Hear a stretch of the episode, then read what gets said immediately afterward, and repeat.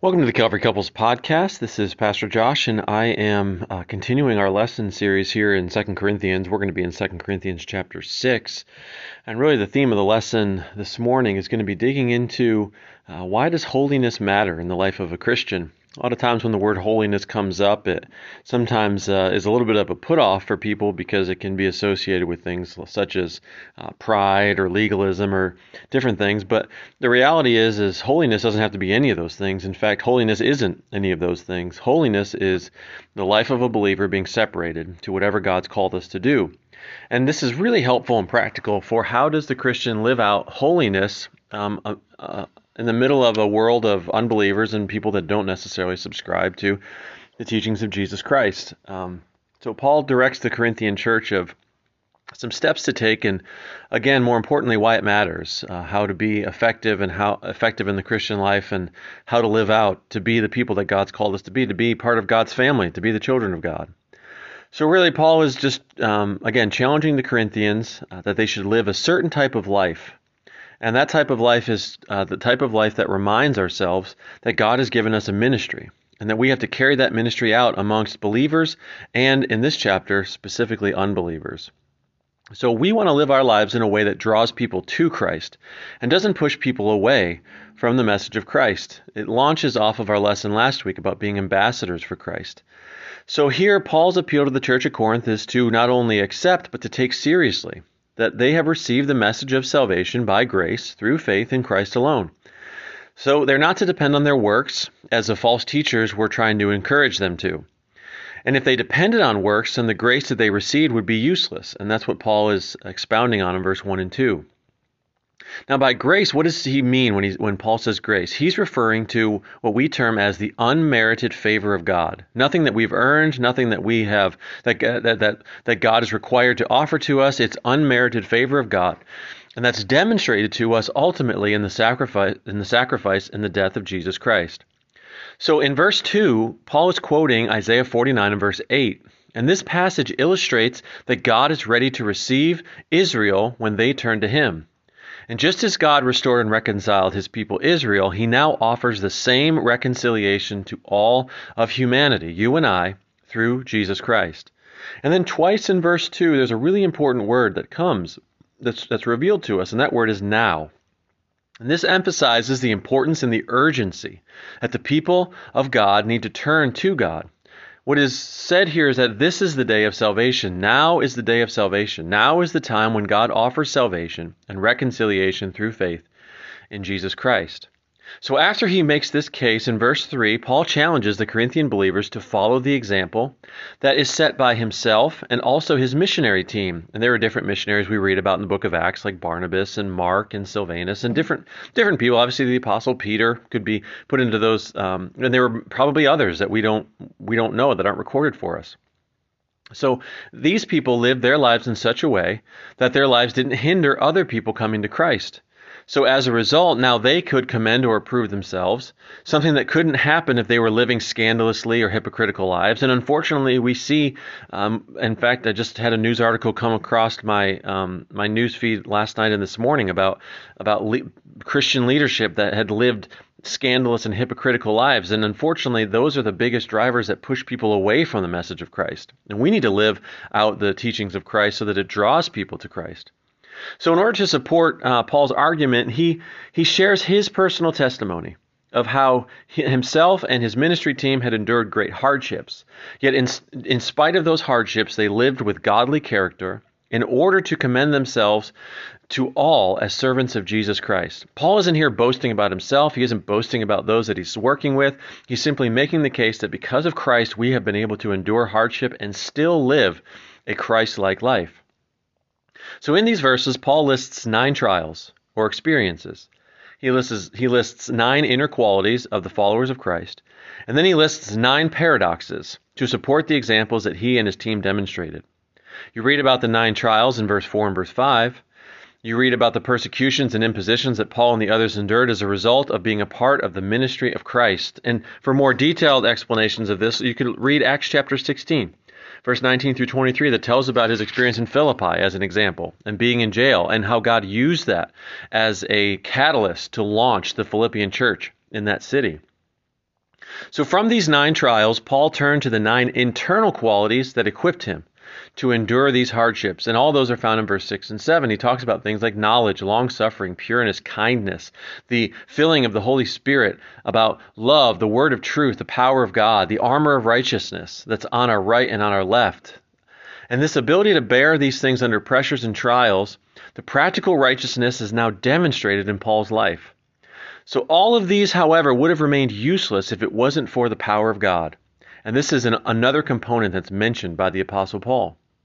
And then as he rounds this section out in verse 8 and 8 through 10, Paul continues his list with nine paradoxes or contradictions. And these paradoxes include things like, well, I'm unknown, yet I'm well known. I die, and yet I live. But these paradoxes further illustrate the challenges faced by the apostle and his team, and their responses to these challenges and the results of them. So even through these challenges, Paul says he could remain joyful. He says, "I sorrow, yet I'm yet I rejoice, even in sorrow." And Jesus frequently spoke in paradox um, with this idea that I, I, lay my life down, I'll raise it up again. Even though I, I die, I will live. And even though I give, I will receive. All these different aspects of Jesus' ministry we see um, Paul emulating for the new believers here at the church in Corinth. So, what's our takeaway for us is to live godly lives, for us to avoid anything that would become an obstacle or hinder people from coming to Christ. And what are some of those actions that might be obstacles? Well, I think if we live a life of anger or selfishness, hatred, if we live a life of hypocrisy, as we mentioned earlier, just simple failure to obey God's word, I think one of the biggest hindrances for um, being a witness for Christ is to um, speak about having a certain belief system, but then living contrary to that belief system. And and would would by the power of God that we would be able to live out the the things that we claim to believe. What are some attitudes and actions that Christians uh, might emulate that draw people to Christ?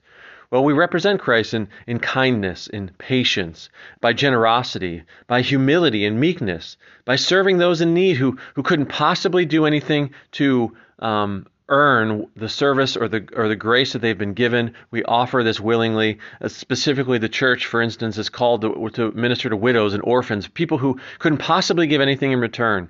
Yet we offer kindness and love and generosity to them simply because of what Christ has done for us. These are ways that will draw people to the message of Christ rather than push people away.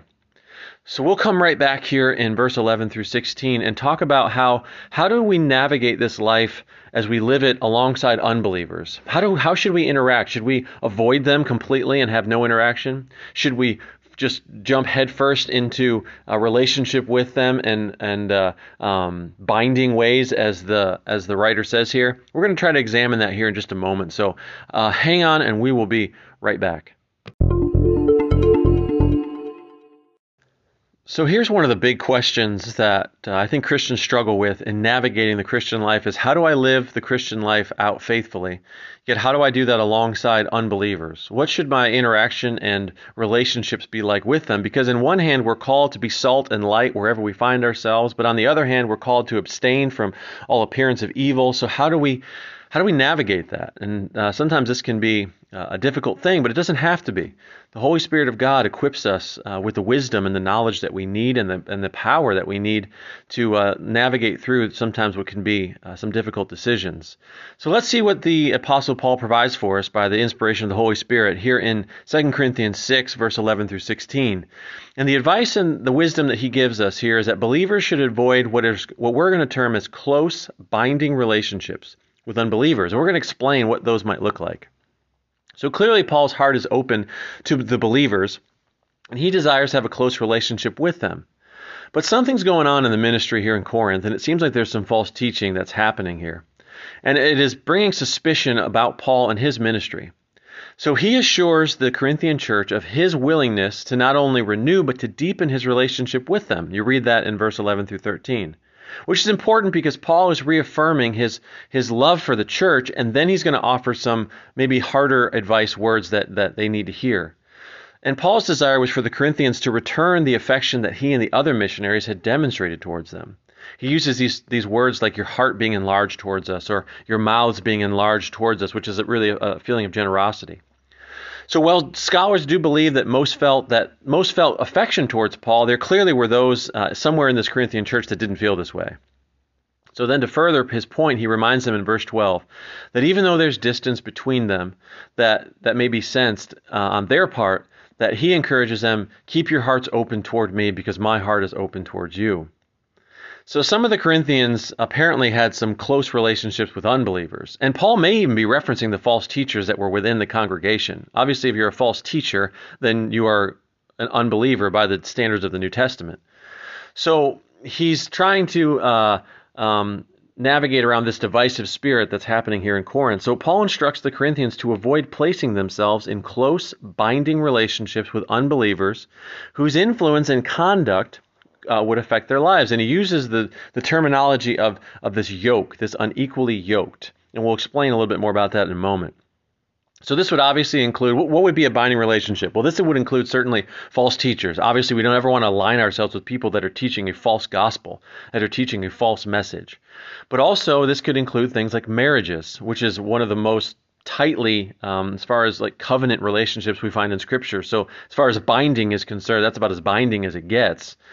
And other binding relationships in which a person's actions, attitudes, and choices could strongly affect their lives. So he supports this command by showing how complete opposites cannot be fully united in belief and purpose. And he uses a lot of illustrations like darkness and light can't dwell together.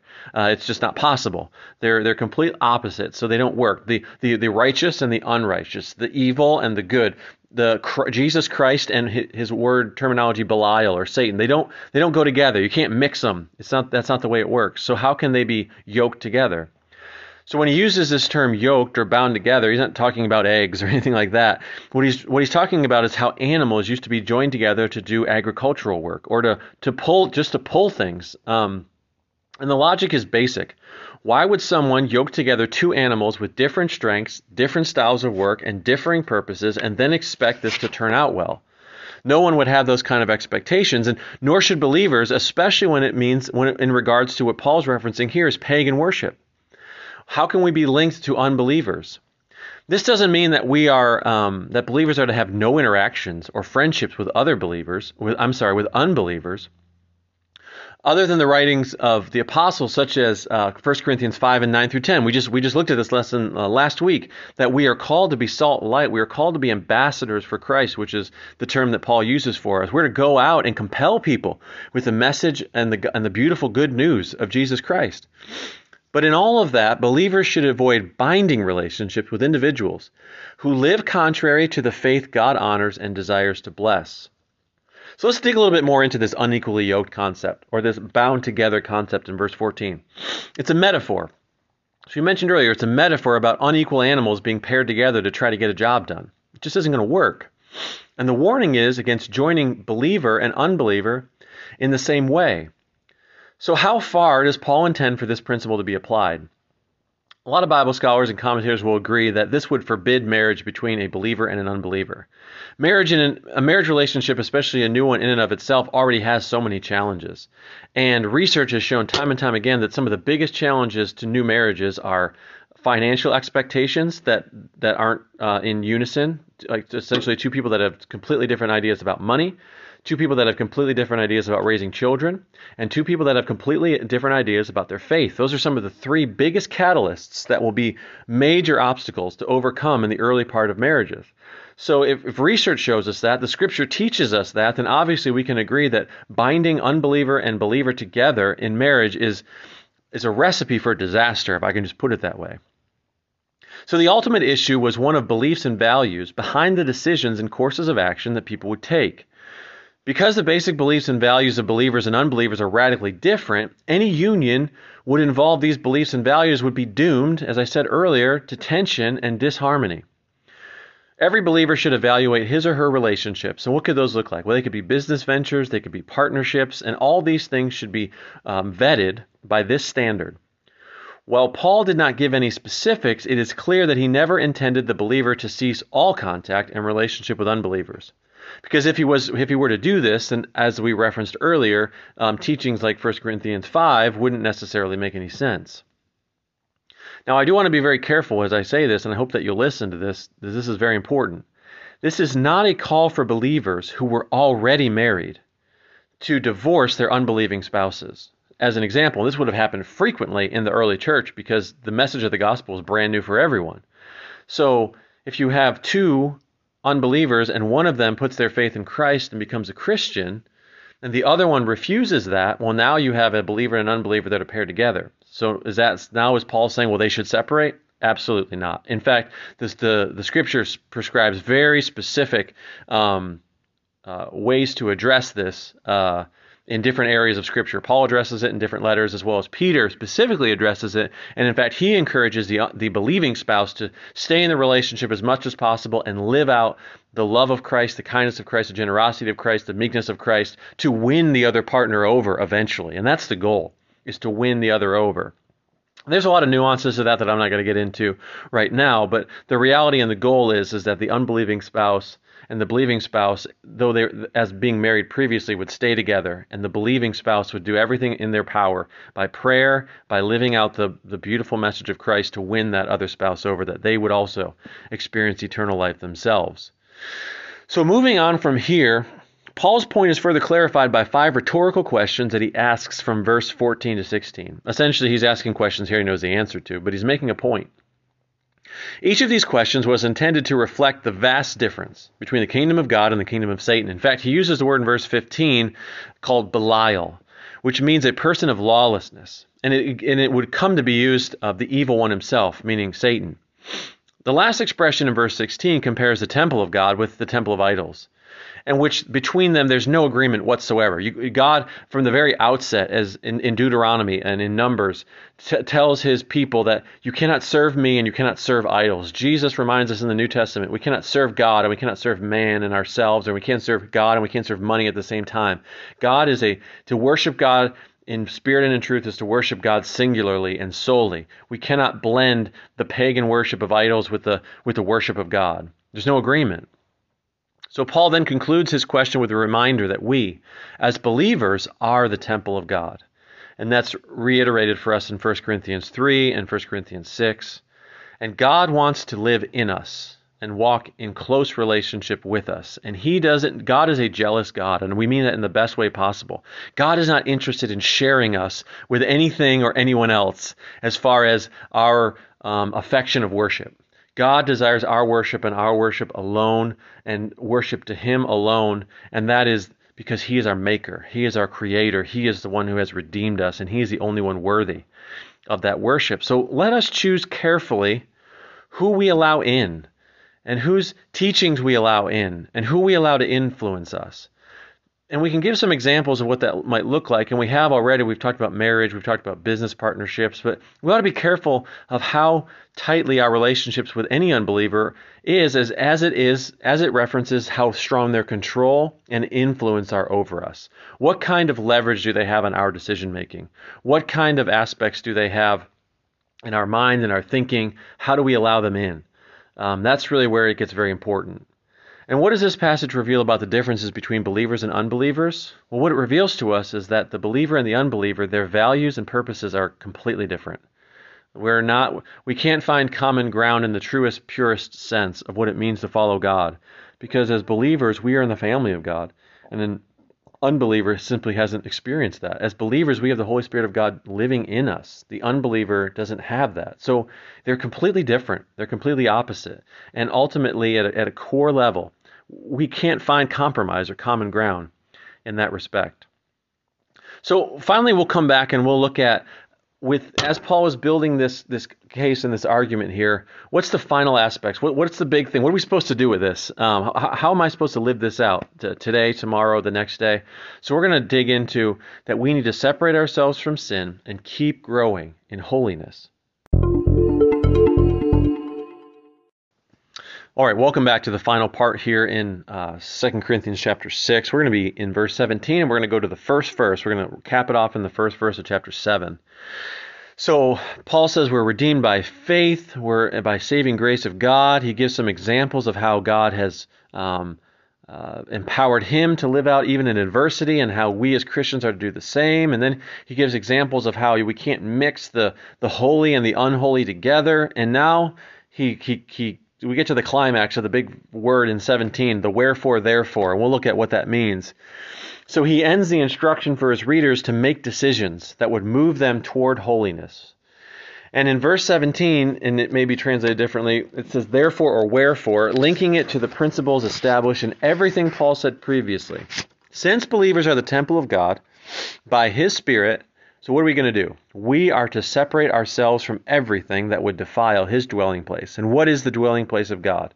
Well, that's our bodies, our hearts, and our minds, as he references in verse 17. And here Paul is quoting Isaiah 52, which encourages the Corinthians and us to separate themselves from those who would serve as harmful influences to their spiritual lives.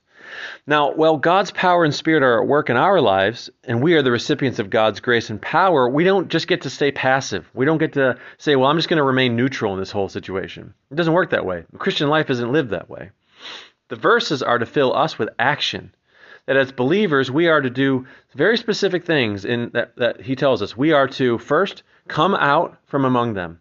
We are to be separate. We are to touch not the unclean things, and we are to cleanse ourselves from unrighteousness. That's the daily aspects of what believers are to engage in. So God has called us out, so we come out from amongst the, the worldly thinking and behavior then we separate ourselves not not separate ourselves in this way that like we don't have any contact but i'm going to separate myself from worldly thinking worldly attitudes worldly actions. I'm not going to touch those things that are going to tarnish my testimony for christ. And i'm going to continually keep short accounts with god to cleanse myself. The scripture says if we ask he is and he is if we ask for his forgiveness he will cleanse us from all unrighteousness so while God's power will most assuredly enable us to do these things, it is placed upon us to be active in the process of sanctification. It isn't this passive thing where I just sit back and it happens to me. I engage and I put myself to the work and the plow of becoming more like Christ, letting this mind of Christ be in me. So if we couple these actions, believers are to embrace some special promises. This is the beauty of the whole thing. If you don't get anything, this is so powerful. God says that He would welcome us or receive us. Now, does that mean the harder I work, the harder I try, if I don't meet up to God's standard, then He's not going to welcome me? Well, the truth is, I'll never meet up to God's standard. Jesus Christ has paid the penalty for my sin, and I come in repentance and faith, believing in Him, and that is why God receives me. But there are great blessings that come with the promises of living out the way God expects us to. And here is really what more is being connected is as we do the things that we're called to, come out, be separate, touch not, cleanse, that there are we can receive these special promises of God and commentators see a link between this verse and Ezekiel 20, verse 34 through 41, where God promised to gather and to care for Israel. He's our Father. So this must have been especially encouraging to those believers who are struggling with being ostracized because of their faith and wondering how or if they would ever be accepted. So you're you're you're you're you live in a pagan society. This new message of Christ is permeating everywhere, and some people are very opposed to it. Some are receiving it. Once you receive it, now all of a sudden you're an outcast. So, this idea of being accepted into the family of God would have been a powerful, powerful truth and promise. And then in verse 18, the Lord said he would be a father to us. What an awesome promise available to every believer that God becomes our Father. It's like the message of the prodigal, where even though we, we sin and we separate ourselves from the blessings of God, that the reality of the relationship between God and his child hasn't changed, and we can always come back. And he waits with open arms to receive us. Here it appears that Paul was quoting from 2 Samuel chapter 7, where God promised to be a father to David's sons. A redeemed people such as the Corinthian believers had a special and unique relationship with God the Father. And from these sons and daughters, however, God wants and deserves allegiance and obedience. In other words, God's promise to be present with us is such a close relationship, and that is what motivates us to cleanse ourselves of anything that would hinder our growing holiness and relationship with the Lord. The cleansing alluded to here would have been understood by the Corinthians as a ceremonial cleansing, a purification that implied separation from evil and sinfulness and defiling. So, as used here, body or flesh or spirit, it references the whole person, including not just the inner person, the way we think, our attitudes, our actions, our minds, our hearts, but Paul also constantly emphasizes that how we use our bodies, how we live, how the actions that we take also have profound effect, and that those things should need to be cleansed as well. And in the attitude of reverence for God, we can cleanse ourselves by setting aside all sin and consistently choosing what is right And this is what results in holiness. This is what makes anything holy is consistently choosing what is right. This is a maturing, growing holiness that reveals itself in a believer becoming more and more like Jesus Christ. What's so amazing here is that Paul uses the Old Testament to make his case, to accomplish several things. And some of those things are first, it reveals and supports that Paul's knowledge of Judaism and the teachings of the Old Covenant were obviously very strong. And secondly, it illustrates the fact that he was not just some rogue teacher that was teaching these principles that were contrary to the principles of God. He wasn't just coming up with these new words from the Lord that had no bearing in all the previous revelation of what God had revealed for thousands of years in the Old Testament. And finally, it challenges the Corinthians in how they were to live and how to live their lives and the difference that it would make when they determined to choose holiness. So let us take steps to separate ourselves from sin and let us grow in holiness. And what might that look like? Well, let's admit when we've sinned. Let's confront it. Let's let's be honest about it. Let's confess it. Let's turn away from it. Let's not place ourselves in areas where we will be confronted with temptation. Let's avoid those things. And let's keep ourselves accountable to God and also to one another and lift each other up in truth and graciousness and holiness. And how can we grow in holiness and draw others to Christ? The more we become more like Christ, the more beautiful the message of the gospel com- becomes in our lives and is revealed to those around us. So let us commit ourselves. There's no greater attitude or action that we can be engaged in than to determine to become more like Jesus Christ. And that is how we'll find ourselves to be effective in living the Christian life. I hope this lesson has been helpful. We will continue our study in 2 Corinthians next week, and I look forward to uh, studying together here on the Calvary Couples Podcast.